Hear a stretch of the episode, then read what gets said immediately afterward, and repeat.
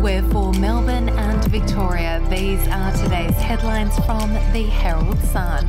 Sick thrill seeking is believed to be the motive for the bizarre theft of two human heads from a graveyard in Melbourne's inner west.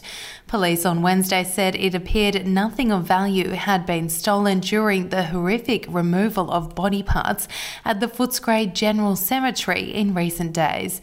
And the victims were not connected, indicating the sites were selected at random. A major police inquiry has been launched. The precise reason for the thefts is not yet clear. If you would like to read more on that story today, you can take out a subscription to the Herald Sun at heraldsun.com.au or download the app from the App Store.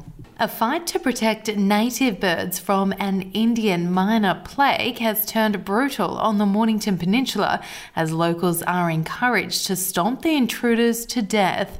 A Red Hill man has taken to social media detailing how to catch and kill the pests. The advice horrified local bird lovers who urged people to dispose of any birds they caught humanely. A council spokeswoman said the Shire did not run any programs to control Indian mynas. We'll be back after this. News doesn't have to be boring. The Brits have given Prince Harry a new nickname after yet another tell all interview. Oh God, is it the Ginger Whinger?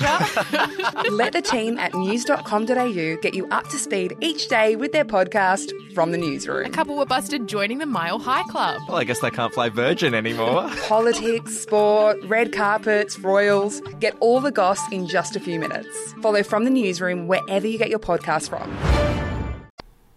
Victorians looking for love were fleeced of more than $11 million by romance scams in 2021, a massive increase from the year before.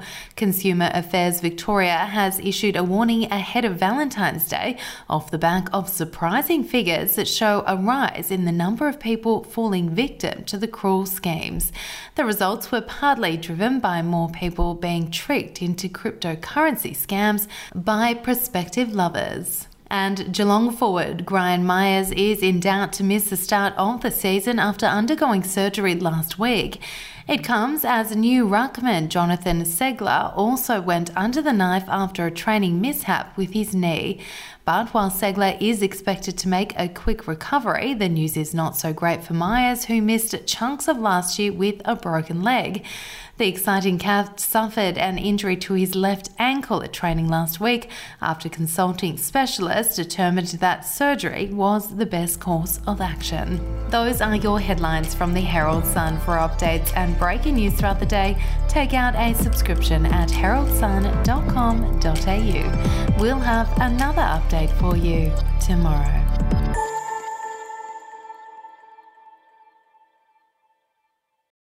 I'm Andrew Rule, the host of the podcast A Life and Crimes. Here are some of the things that we've been talking about the last few weeks.